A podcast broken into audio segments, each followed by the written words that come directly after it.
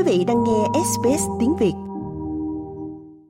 Các ứng cử viên được đảng của thủ lĩnh phe đối lập đang bị giam giữ của Pakistan là Imran Khan ủng hộ, dự định sẽ thành lập chính phủ.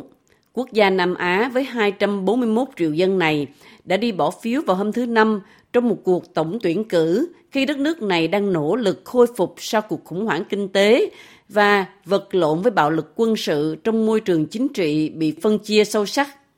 Cả ông Khan và đối thủ chính trị của ông, cựu thủ tướng ba lần Nawaz Sharif, đều tuyên bố chiến thắng, càng làm tăng thêm sự không chắc chắn về việc ai sẽ thành lập chính phủ tiếp theo.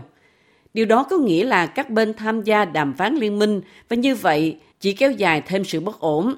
Alima Khan, em gái của Imran Khan, nói với ét bê ét rằng cô tin tưởng người Pakistan muốn ông Khan làm lãnh đạo của họ và sẽ thắng thế.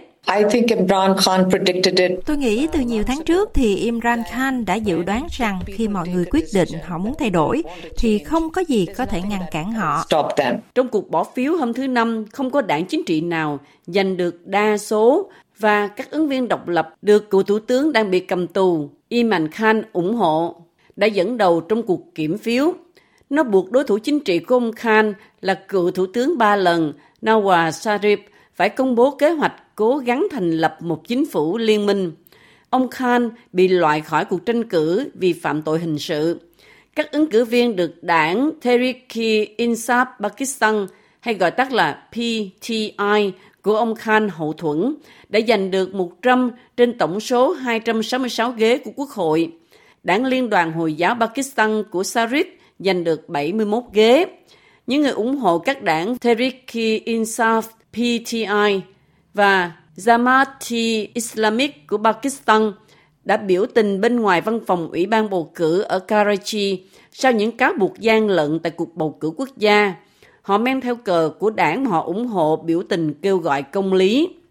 Bà Khan kể với ét bê ét về hoàn cảnh khó khăn của người anh trai đang bị cầm tù và giải thích lý do bà tranh cãi về kết quả bầu cử.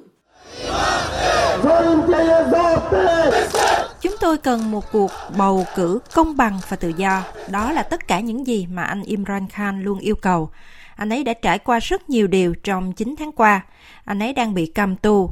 Anh ấy bị trồng vào hai trăm lẻ hai vụ án và đang bị bắt giam.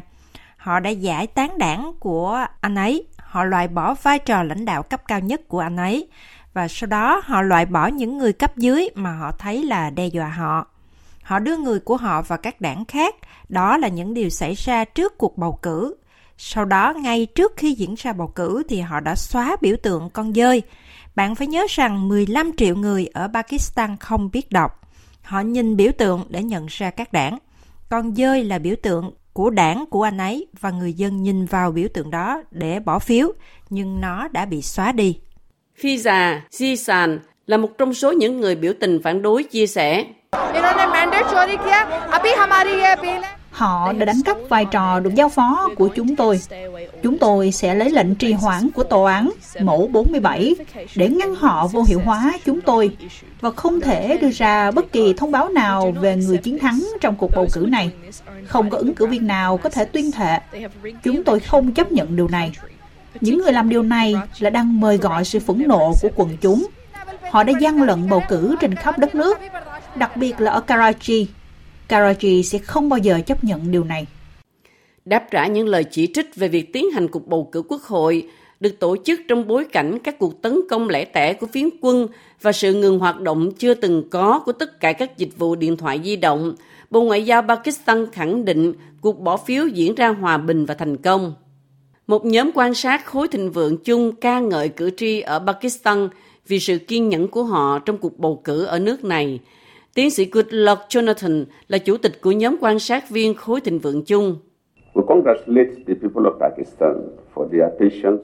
Chúng tôi chúc mừng người dân Pakistan vì sự kiên nhẫn của họ trong suốt quá trình bầu cử. Bất chấp những thách thức được ghi nhận, các công dân vẫn thực hiện quyền bầu cử của mình vào ngày bầu cử. Ông Jonathan cho biết, các nhà quan sát đang xem xét liệu cuộc bầu cử có được tiến hành minh bạch hay không. Chúng tôi với tư cách là những người quan sát của bầu cử và chúng tôi được kỳ vọng rằng sẽ giữ thái độ trung lập. Trong việc đưa ra nhận xét rằng các cuộc bầu cử không minh bạch, chúng tôi cần phải rất chắc chắn về thực tế đó và chúng tôi vẫn đang xem xét điều này.